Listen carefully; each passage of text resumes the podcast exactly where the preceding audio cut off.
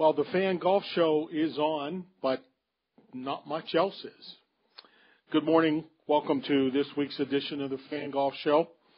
Uh, happy Easter weekend to everybody. We are, um, as as we've talked for several weeks now, we are in a very strange period in our existence, not just golf related, but in our very personal existence. Um, most of us have never walked down this path before, and it's a learning experience every, step. Uh, there are some confusing things going on, and um, I'll try to address those as briefly briefly as I can. The first thing is is um, our state being one of those that has a ban on playing golf. Um, I understand as well as anybody the restrictions about social distancing and and uh, wiping things down and you know all the things that that are being done elsewhere. But for some reason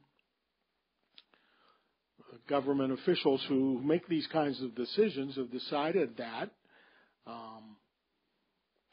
golf is uh, worse in the fact that it could be more infectious.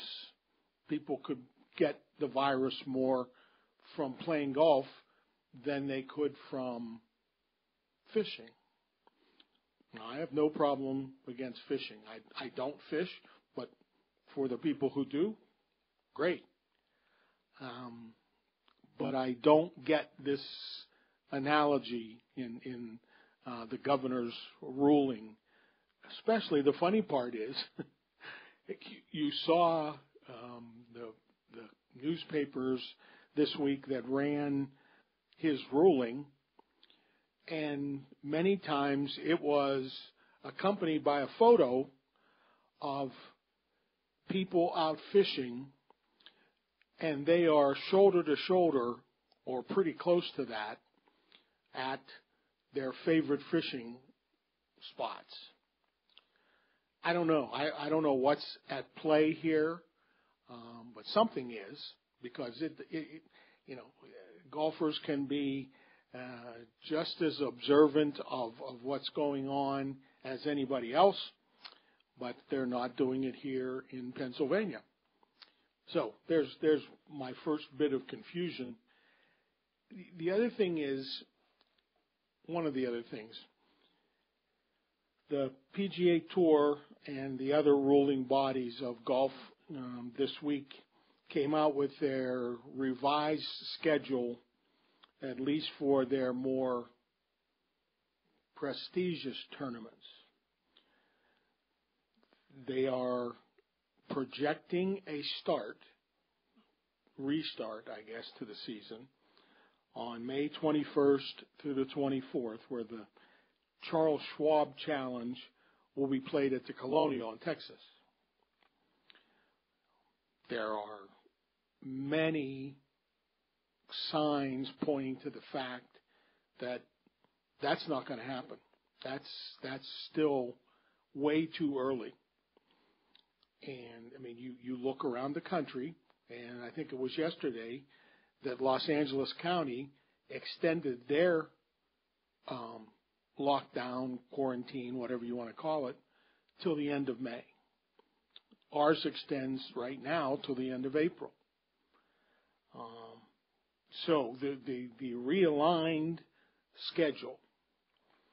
Uh, the PGA Championship is going to be played August 6th through 9th at TPC Harding Park the FedEx Cup playoffs will finish with a Labor Day final round to the uh, Tour Championship. The U.S. Open at Wingfoot is rescheduled for September 17th to the 20th, followed by the Ryder Cup at Whistling Straits in Wisconsin. And the Masters is scheduled for November 12th through 15th.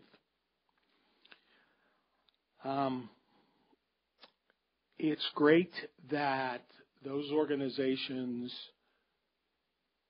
put that pen to paper and came up with, with that schedule because it gives golf fans and the golfing community, businesses, you know, tournaments, it gave them something to latch on to. But everybody has to understand that these are tentative dates. Um, everybody's excited about uh, the Masters in November. Yeah, that that would that would be neat. But November's a long way from now. Um, who knows what the world is going to look like by November? Um, you know, there there are lots of things like a getting courses ready and um, getting the players ready. The, the, they want to give the players three to four weeks notice so that they can get prepared to play. Um, you know, I, I'm not sure about why they need three to four weeks. You know, they can hit balls anywhere they want. Um, a lot of them live in places where golf is being played. Um, they're, you know, they're they keep talking about. It's very likely that when they do come back, they'll come back without spectators in the early going of whatever is left of the schedule. But think about this. While there will be no spectators, there are about 1,500 to 2,000 people who work at these tournaments. You know, from uh, maintenance people to the grounds crew to, um, you know, you you can just imagine all the different folks that are out there making things good for the players and for the you know for many many years for fans. Um, so how does that fit into social distancing? Um, they, there are questions um, about things like, and these this is kind of eh, not really pressing issues, but guys who are trying to qualify for um, the Ryder Cup and qualifications for the next year's majors are on the line here. The British Open isn't going to be played. They announced that last week. Um, so they're trying to um, they're, they're trying to do whatever they can, at least from a talking point. They're trying to make sure that there's something out there for fans.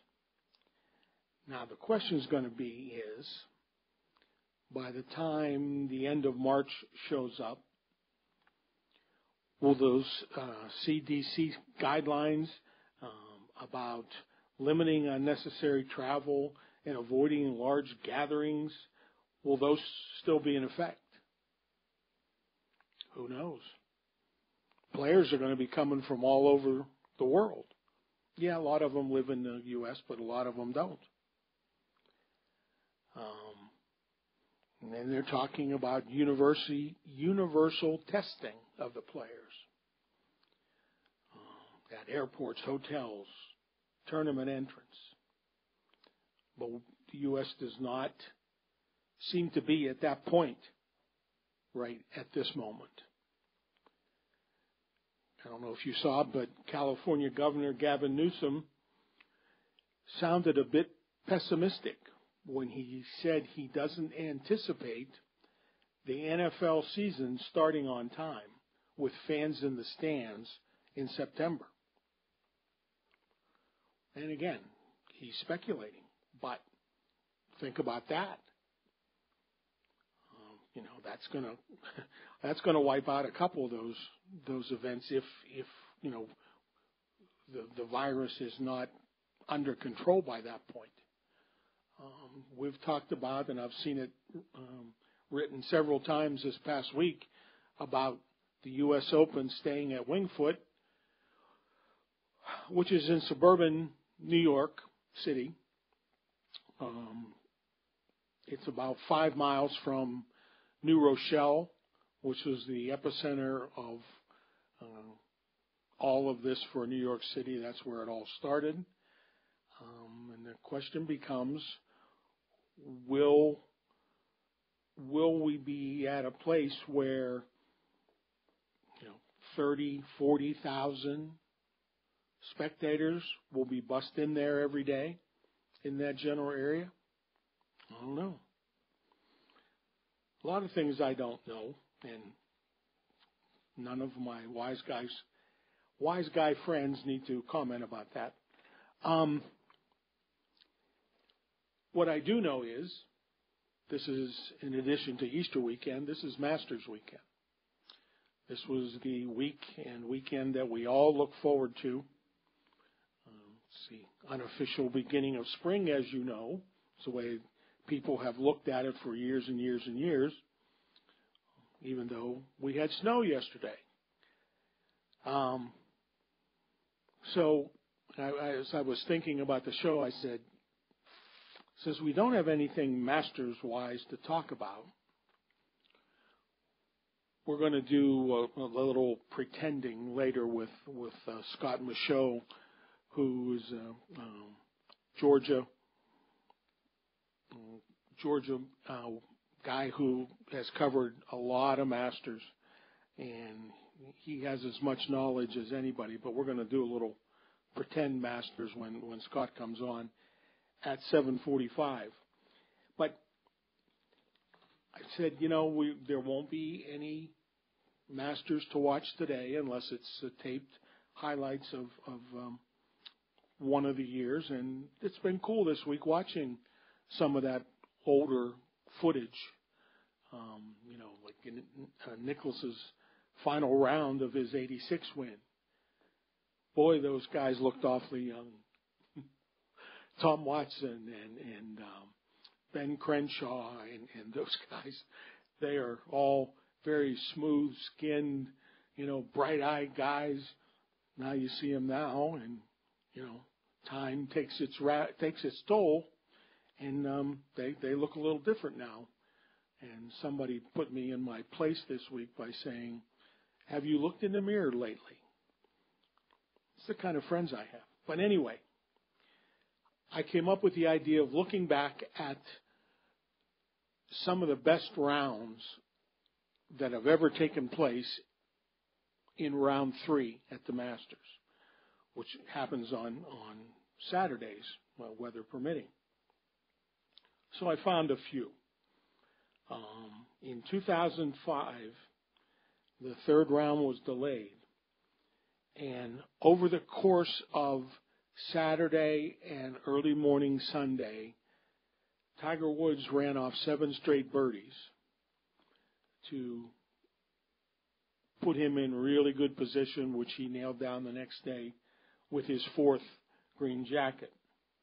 In 1986, the tournament I just talked about, Nick Price didn't win, but he bogeyed the first hole something that happens all the time, and then made birdies on 10 of the last 17 holes at Augusta to tie the Masters record of 63.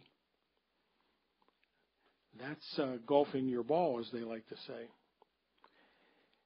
Back in 1965, Jack Nicklaus, Arnold Palmer, and Gary Player were tied going into the third round. Well, Nicklaus took care of that with eight birdies, shot 64 on the way to a um, uh, win. He matched the course record that day and set records for the lowest total, 271, and the largest margin of victory, nine shots, that stood for decades. Um, those, I, and I don't know why. Uh, there was one, and it must have been the Tiger one in 2005. There's one that sticks out that seemed like every time they went to a different player, somebody was lighting it up somewhere, and a lot of that was Tiger, as as we know. Um, but that's what can happen at Augusta National. And we'll talk with Scott um, a little later about how different it's going to be in November if they get to play it then. Um, you know, course conditions, there will be no brightly blooming azaleas and dogwoods. That'll all be done. Um, it'll, it'll no doubt play differently. Um, but we'll talk more about that a little later. Um, there are, are the tour sent out a memo to its players this week, um, telling them that there was going to be a meeting next week, assuming a virtual meeting, um, telling the players what the, the latest plans were. And in that memo, it, it did say that the first round of that uh, new schedule was supposed to be May 21st, but the tour memo stated that that was unlikely. Uh, golf would resume that soon, and that, quote, the tour is evalu- evaluating other options that allow us to preserve the maximum number of events we can while giving us more time as the crisis involve, evolves. So while it's all confusing, uh, if I had to bet, I would bet that we're not going to get started at the end of May. Um, I do, you know I have no no guess when we might start. Um, it's going to be an interesting couple months now, like it hasn't been interesting already. All right, it's time for our first break of the day. We're going to do that, and we're going to come back and we're going to tell you a story uh, about a young man who had uh, some wonderful luck and, and wonderful results, and then had some bad luck. We'll talk about that when we come back. This is the Golf Show on Sports Radio 93.7 The Fan. Okay, as I told you, our, our first guest of the day, um, he's a very nice young man, and and um, he has an interesting story to tell. And um, I'm glad he came on with me this morning. Tom Nettles um, is has had an unbelievable, in my mind, stretch um, over the last year, and, and we're going to talk about that now. Good morning, Tom. Thanks for coming on with me. Hey, thanks for having me, man. I, I appreciate the time. So, you um, after graduating from Miami, right? Miami of Ohio. Uh, no, Ohio University in Athens. Oh boy, that's that's like um, yeah treasonous to to mix those two up, isn't it? Yeah, that's those are fighting words, Mike. well, it's too early in the morning to be fighting. Anyway, yeah, you, you you graduate from college and and you go to try to qualify for the PGA Tour Latino America Developmental Tour and you did pretty well in that, didn't you? Yes. Um, yeah, that was back in January, the second week of January, and uh, I finished sixth place, which was um, good enough to get me full status on the Latino America Tour. So you're all cranked up, ready to go. Uh, you want to get out there, and you played in the first um, event of the year, correct? That was in Mexico. That's right. Yeah, the the first event was in Mazatlan, Mexico, um, uh, the first week of March, um, and uh, so we played there. Unfortunately, I missed the cut, uh, but shortly shortly after that week was kind of when the um, the coronavirus pandemic started to heat up and and then the tour kind of started to tell us that uh that we would wouldn't be playing any golf for the rest of the spring. So that's all we got in with that first tournament. And you don't, you didn't play terribly. You shot what even par. That's right. Yeah, I was I was even par for the two days. Um, I believe the cut line was minus seven for that week, which, if I'm not mistaken, was the highest or the excuse me the lowest cut on the in Latino America Tour history. So I I jumped right into the fire in the first week. So I, I was I was excited to tee it up again uh, in the next event, but unfortunately that that didn't happen. So I still got to wait my turn. And and what what did you tell me the winning score was? Uh, it was 29 under. yeah, it was, yeah, it well, kind of crazy. Welcome to the Latino America Tour. That's right. That's right. Yeah, exactly. Welcome. when when we talked earlier in the week, um, I said when I first heard that, that sounded like um, one of the um, uh, Phoenix Open or Waste Management Open uh, totals. That's that's they've put that up, I think, a couple times out there. Um, right. Right. So yeah. tell me your feelings. You you get through qualifying, and and that's a killer. Everybody knows that's a very difficult thing to do. Um, once you do that and you have full status, what are you thinking leading up to actually getting to the first tournament in in Mexico? Oh boy, you know it. There was uh, kind of a lot of emotions. You know, I was I was excited, of course, to to play in my first PGA Tour sanctioned event. Um, you know, there's certainly some nerves there, um, but you know, but mostly just excitement. I, I, I was I was ready to play. You know, there was it was about two months between the qualifying tournament in January and then the first event in Mexico the first week of March. So I had plenty of time to prepare. Um, and in fact, I'd played the, the Canadian Tour qualifying tournament in February.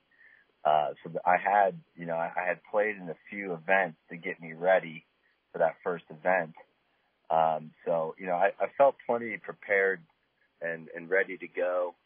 Uh, but I, I was just really excited to play because I, I I know quite a few guys on the tour, uh, you know, seen them around in uh, certain events. You know, Spencer Mellon, who's also a Pittsburgh uh, Pittsburgh guy, he plays on the tour, and we actually traveled together that week. So there was a bit of a, a comfort level there, knowing a good amount of players. But uh, yeah, I, I was just really excited to play, and unfortunately, I didn't play too well but uh, you know, hopefully we'll be able to play some golf here in the fall, and uh, and we can get going again.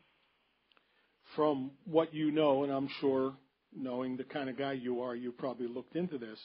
Um, what kind of scores do they normally shoot on on that tour? Well, yeah. So so like I said, that that first event, the the scoring was abnormally low. Um, it usually depends. Like some of the golf courses that we play in the, in the tour are, are very very difficult, and the winning score will be single digits under par, and the, the cut for two days will be three, four, five over par. Um, and then you know you'll have some some other courses that uh, you know 15, 16, 17, 18 under par will win. That's that's usually pretty standard. You know, a winning tally between 15 and 18 under par. Um, so, you know, you got to shoot a couple under par to make the cut to see the weekend. So it's nothing, um, nothing out of the ordinary except for that first tournament, of course. yeah, lucky you. yeah, exactly. How did you do in the um, uh, Canadian qualifier, Mackenzie Tour? Um, I finished I finished in twentieth place, so that got me conditional status. So I don't I don't have any guaranteed starts uh, this summer if if they if the tour is played this summer. Um, so yeah, so I, I would have to go up and, and uh, qualify for each specific event uh, if I choose to do so. I was going to say, are you giving that any thought? I I wasn't, um, to be honest with you, Mike, because there's you know there's some good events to be played this summer in Pittsburgh. You know the West Penn Open and uh, the State Open, both being in Pittsburgh. Yep. Um, and I you know I really would like to play in those events. Um, so I was going to take the time this summer to to kind of spend some time home in Pittsburgh. You know because the Latino America tour they take the summer months off. Uh, so it, it felt it felt right to be home uh, during that time. Yeah, well, that'll be good. You know, if if those if and when those events are played.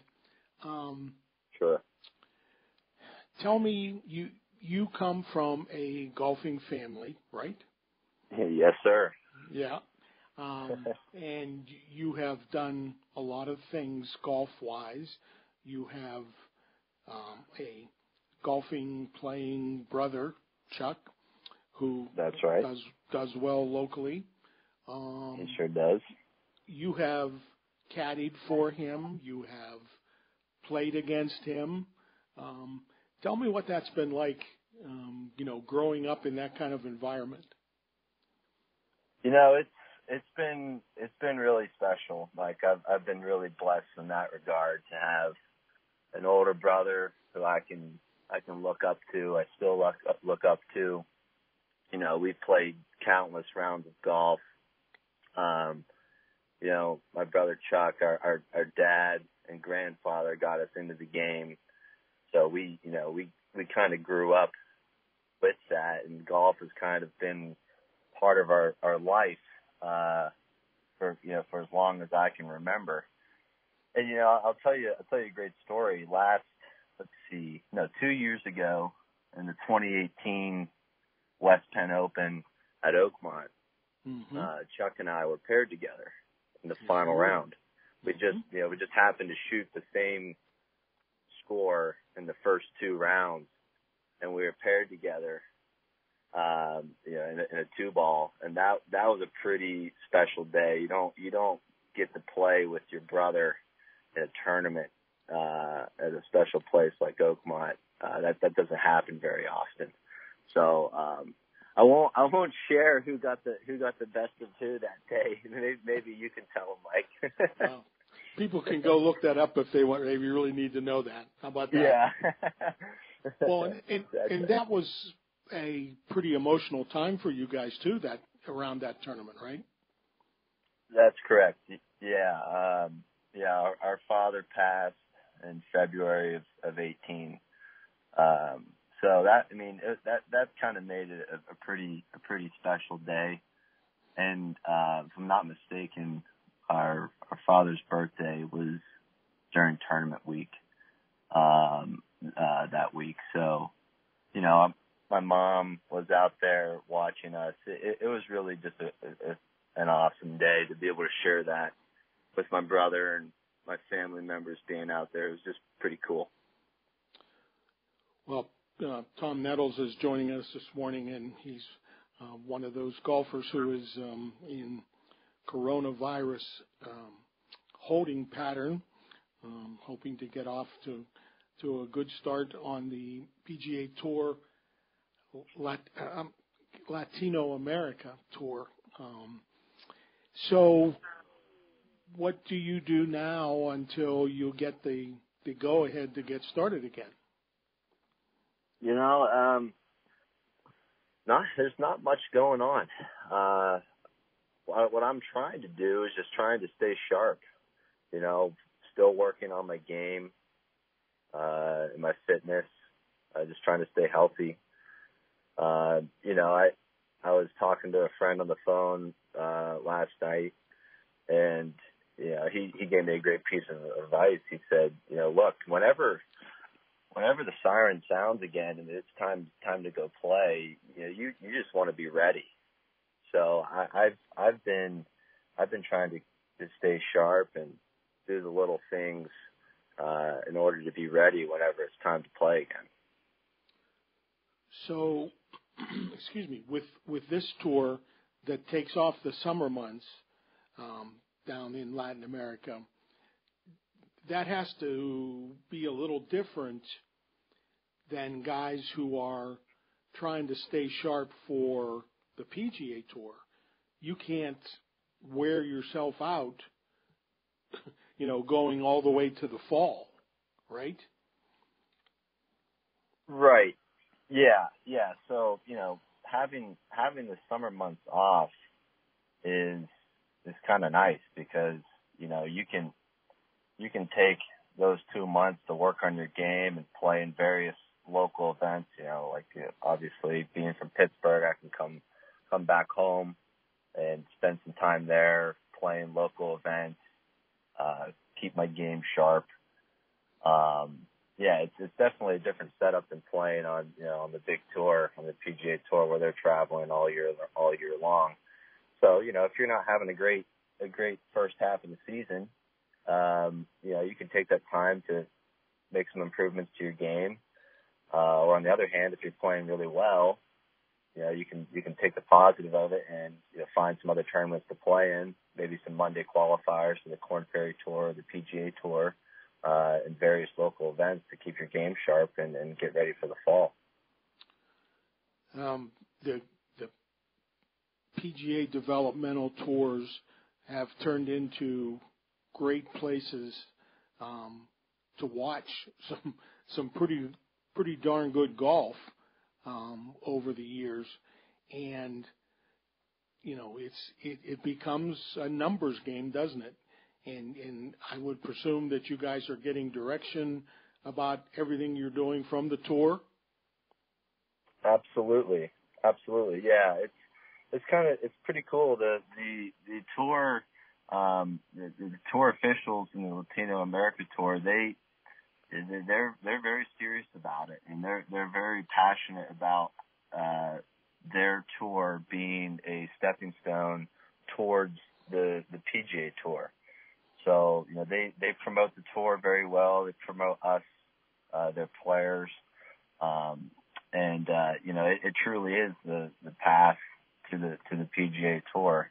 And, uh, you know, I'm just really blessed to be a part of it and, uh, excited that I have this opportunity to be able to, be able to try to chase my dream and, and make it to the top.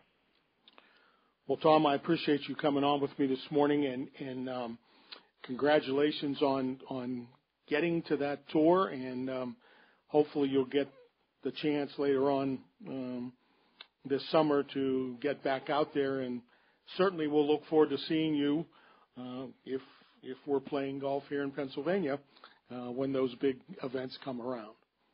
Absolutely. Well, thanks, Mike. I appreciate the time, and, and thanks again for having me on. All right. We'll talk to you this summer. Tom, thanks. That is uh, Tom Nettles, and um, he's having quite a year qualifying and then being sidelined by the the um, coronavirus. Mm, that's a, those are ups and downs, that's for sure. Uh, visit 937thefan.com slash vote to place your votes for our best athletes in Pittsburgh bracket. The next round is available for voting with some great matchups, including Tony Dorsett against Andrew McCutchen and Jaromir Jagr against Jerome Bettis. Brought to you by your favorite restaurants still providing takeout, including Dive Bar in the South Side and Jimmy K's in New Brighton. All right, it's time for our next break. Uh, we'll do that, and then we'll talk a little pretend masters. You're listening to the Golf Show on Sports Radio 93.7. All right, it's Masters Saturday. It's when a lot of the action takes place every year. Some guy comes from behind and makes a big run at the top. But it's not. So we're we're um, how how would I phrase this? We're we're to play a little make believe masters for a couple minutes with my next guest, who is um, who has become over the years my Saturday morning go-to guy from on on Masters Saturday. Scott Michaux is a uh, longtime writer and columnist at the Augusta Chronicle, and he's now a research writer at Georgia State University. And uh, I am pleased to welcome him to the show. Good morning, Scott. Good morning, Mike. How are you doing? We're doing fine. The sun's actually shining here today. Yesterday it was snowing, so it's uh, typical. Yeah, that's what we do here. snowing, wow. Yeah, don't hear that, that, often on, on Masters Week. We've had snow on Easter um, before, um, so it happens. But the weird part of this one was it was 75, and I had all the windows and doors in the house open two days before the snow. So this is this is just nuts. so um, we don't have a Masters. So I, I've been telling people that um, you and I are going to play um, a little fantasy Masters. We're not going to do that for long, but so knowing what you know and and I guess what we have to go by is what happened uh, you know, just about a month ago, since that was the last time any PGA Tour uh, golf happened. Who would you think would be leading uh, going into Saturday's round if there were a Masters? Well, I you know I would not have picked uh, Tiger this year based on the fact that he just hasn't played very much. Uh, unlike last year when I was pretty high on Tiger Woods going into it, and that turned out well. But I was really hopeful that uh, this time we'd see Rory McIlroy finally uh, maybe uh, get his uh, career slam this year at Augusta. He was playing beautifully the last year. Uh, always seemed to be in contention every single week, no matter where in the world he was playing. And so I would have suspected that he was going to be somewhere high on that leaderboard, and Jon Rahm might be his biggest challenger uh, for not only world number one, uh, but uh, at Augusta, I think Jon Rahm has got a game just perfectly suited for it, and uh, the two of them, I would uh, expect, would be dueling it right now. I would. My pick would have been McIlroy. Um, Rahm, I, I guess I really hadn't given him much much consideration, but he certainly has come not from nowhere, but boy, has he made a name for himself now. And like you said, he's going to be um, battling for world number one here soon. Yeah, I think the two of those guys. If you if you looked at the the sort of the 12 month window or uh, leading into uh, all of this mess that we're in right now, I think the two of those guys were playing the best golf in the world and the most consistent golf in the world. Koepka, you know, he's had some some issues that have, that have kept him from being his his best self lately. So I really yeah. think that those two uh, are are starting to to you know surge ahead uh, in terms of, of just being the most consistent great players in, in, in golf. Now let's jump to something else. Um, give me your thoughts about the Masters in November. Well, I think it's going to be interesting. Uh, you know, I really hope we get to see it. Uh, at this stage, of course, everything is still up in the air. Uh, but the fact that we have a date on the calendar and something to look forward to, I think is encouraging. Uh, they put it far enough, uh, down the road that, uh, they may have the best chance of any of the majors of having everything, uh, behind us, uh, if we can get a handle on all of this pandemic. Uh, stuff that that they can get it done. But the golf course, I don't think you're going to see a whole lot different. Uh, you won't see the color of the, the azaleas, but you'll see the color of the leaves of the trees, and maybe some of them falling onto the grass, uh, which they'll have somebody swoop in to get up as, immediately. I was just going to uh, say the leaves won't get comfortable on the ground. That's for sure. no, they won't. But but you know by by November, uh, the overseed that they do in early September to try to get things uh, ready as, as close as they can to when the course opens for the membership uh, in uh, late October. It's not always it hasn't come through. You still got some Bermuda uh, at that time, which is the base underneath all that uh, perennial rye that we're familiar seeing them play off of.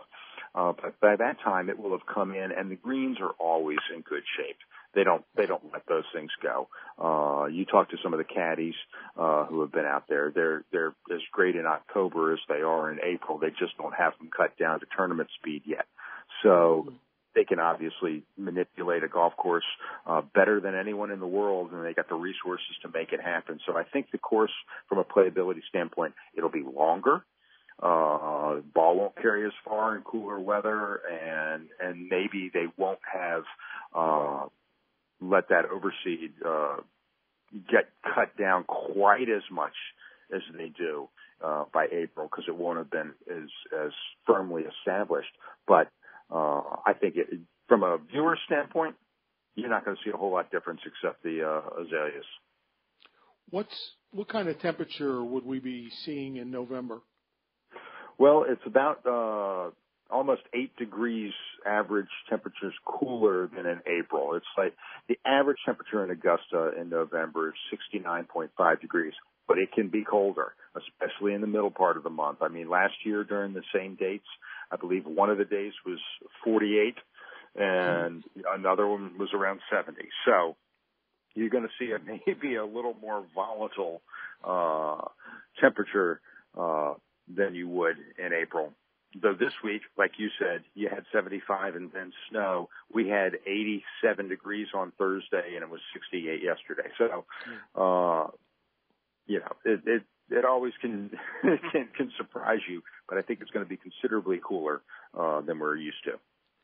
Looking at, you know, the overall schedule that they, they have put out and, um, you know, the, the situation in the country now, I think what you said earlier was right. The Masters probably is the one that most likely will be played. Um, I, I'm not dismissing the other ones, but you know, August. I don't know. Will, will we be done with this by then? Uh, and the the Winged Foot Open. I don't know. That's a dicey kind of place right now. Um, what? Give me your in closing here. Give me your uh, thoughts about what what might happen, and knowing that you know none of us know it, you know exactly what's going to go on. I I know. I just it, August just seems so soon compared to how far uh, norm, normalcy seems right now. Uh, you know, are, are people going to be willing to travel uh, at that time of, of, of year already? uh, when we come out of this thing and, and start resuming our lives uh, as we used to.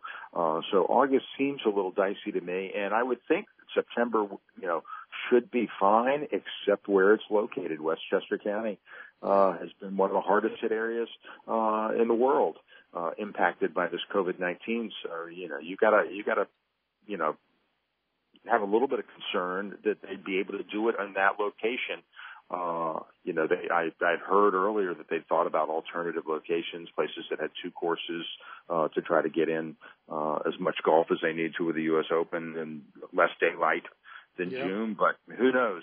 Uh, you know, I, I, I'm, I've got those in on pencil on my calendar right now. I think that's probably a very wise thing to do. Scott, thank you for coming on this morning. Um, I appreciate it as always, and, and, uh, our tradition, like any other, continues for another year. And um, I'm always grateful that, that you can join us and talk a little bit about the Masters. Hopefully, we can do this again in November. Yeah, that's right, and we and we will. So, uh, Scott, have a nice um, uh, Easter. Hope your family stays safe, and, and we'll talk to you soon. Thanks, you too, Mike.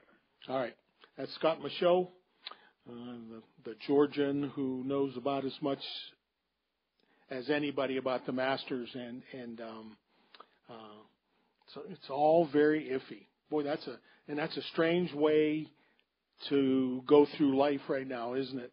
You know, there are so many things that are iffy.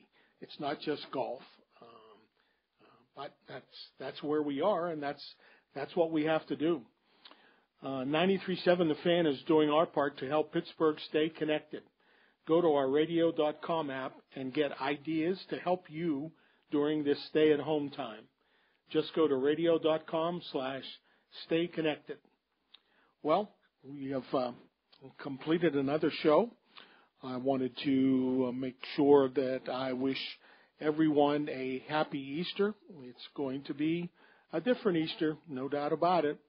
Um, be strange not going to Easter Sunday services, but um, that's the way it is. And um, I'll look forward to seeing you next week. Everybody stay safe. And um, thanks for listening this morning.